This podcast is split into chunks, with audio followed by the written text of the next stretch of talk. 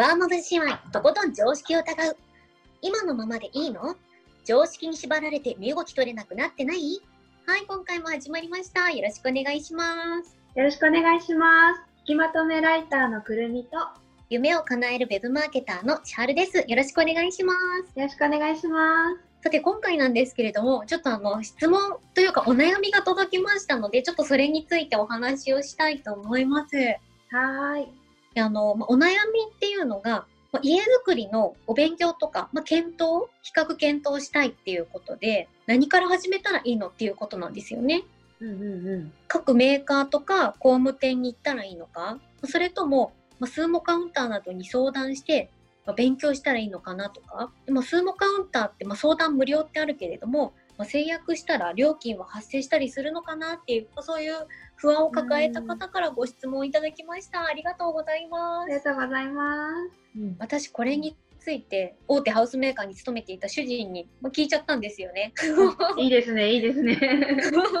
そうその元ハウスメ大手ハウスメーカーの主人曰く、うん。まあ、スーモカウンター、まあ、彼は反対派だったんですね。あ、あんまり行かない方がいいという感じですかね。うんうん。うん。まあ行くことにそんなにメリットはないよっていうことで、えー。まあ、結局理由としてはカウンターにいるのは家を建てたことない人っていうのが大半なんですよね。その相談を受ける方は。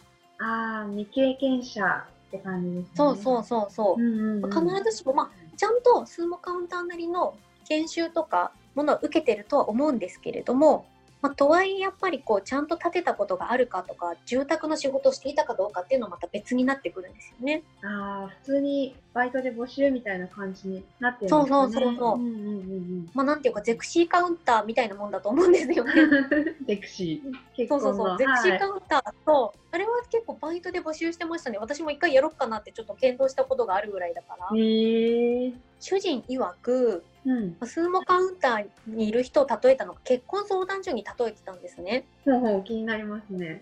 そうそうそう。まあ結婚相談所で結婚相談員の方が結婚したい。でも未婚。45歳。で少女漫画ばかり読んでいる。そんな人みたいなもんだって言ってたんですよ。ちょっと例えがあれかもしれないですけど。でそんなね。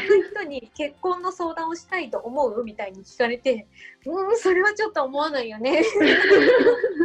リアルな話は聞けなそうっていう。そうなんですよね。うん願望とかいろんな気持ちは聞けると思うんですけど、やっぱしたことある人に聞きたいなって思っちゃうじゃないですか。そうですね。本当はどうなのっていうのをやっぱ知りたいと思うので。あれですけど、あなた立てたことないのにとか、あなた結婚したことないのに、なんかこう、結婚できますって言われても説得力ないよみたいに 思っちゃう場合もあるわけですよね。ですね。間違いなく。うん。まあ、そんな感じなので、まあ、スーモカウンターにまあわざわざ相談するメリットはさほどないよっていう。うん。確かに。まあ、ただ、主人はただって言っていて、うんまあ、各メーカーや工務店になんか行けばいいのかって言ったら、まあ、それもそれで、まあ、デメリットはあるはあるよって言ってたんですね。へー。デメリット。そう。まあ、結局、各ハウスメーカーや工務店に行っても、自社の商品を売りたいわけですよね。あ、やっぱそうですね。うん。そうそうそう。やっぱりなんとか林業とかだったら、まあ木造の家最高みたいになるし、こう、うん鉄骨とかのとこだったら、まあ、鉄骨の方がこれだけ頑丈なんです地震にも耐えられますみたいに言うわけですよね。そうですね。間取りも自由ですみたいな。自社の商品を売りたいっていうところから、まあ、自社のメリットを押しまくってこう洗脳してくるみたいなことも、まあ、なきにしてもあらずなんですよね。でじゃあ結局どうすりゃええねんって思ったかと思うんですよね、ここまで聞かれて。なのでこう私たちのベストアンサーとしてはいろんなハウスメーカー工務店に行って、まあ、比較検討することそうですね。比べるってことですね。そうそうでそしたら鉄骨のメーカーに行けば木造のデメリットを教えてくれるし木造のとこに行けば鉄骨のデメリットを教えてくれるわけですよね。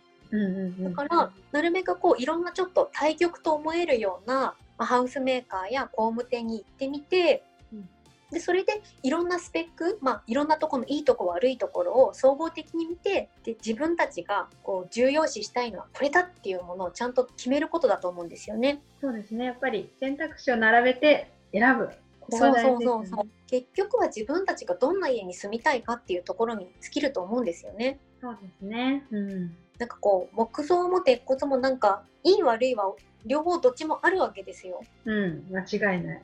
じゃあ自分たちは何を優先したいかっていう話なんですよね。そうですね。暮らしの中でどんな生活を送りたいか、どんなメリットを受けたいか。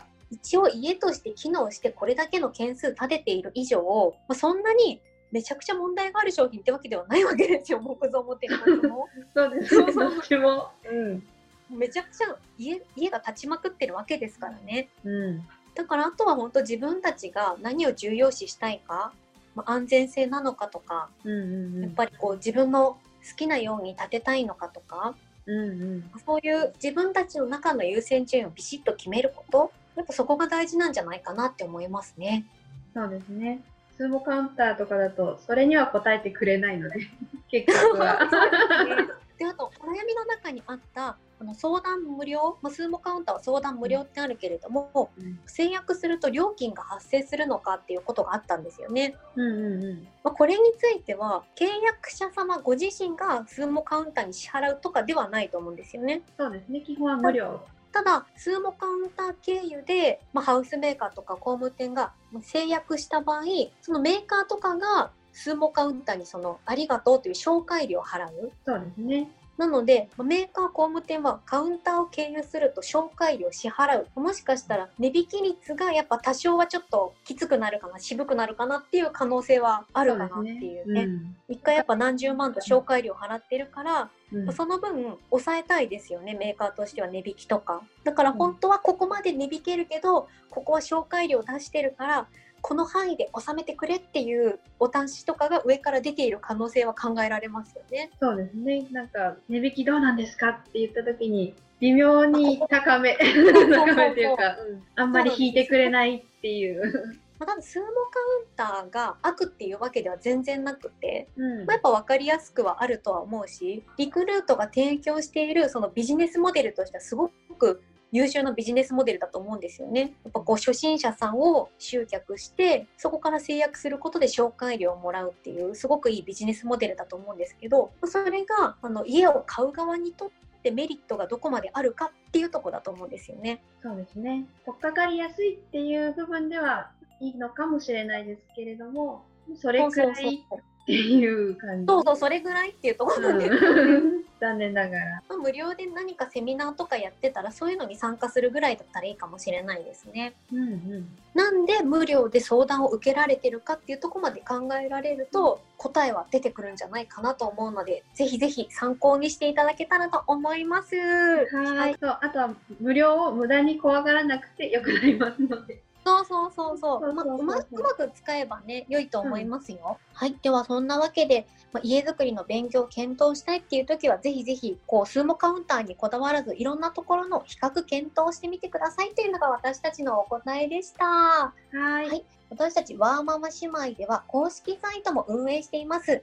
まあ個々人でメルマガも発信しているので、ぜひご登録お願いします。はい。ワーママのサイトでは、家づくりの情報もいっぱい書いていますので、ぜひぜひ無料で見れますので、ご覧ください。無料で。では、はいこの YouTube チャンネルの、えっと、いいねやチャンネル登録もしていただけたら嬉しいです。よろしくお願いしよろます。しくお願いします。引きまとめライターのくるみと、あ夢を叶えるベズマーケターの千春でした。ありがとうございましりがとうございまたし。た。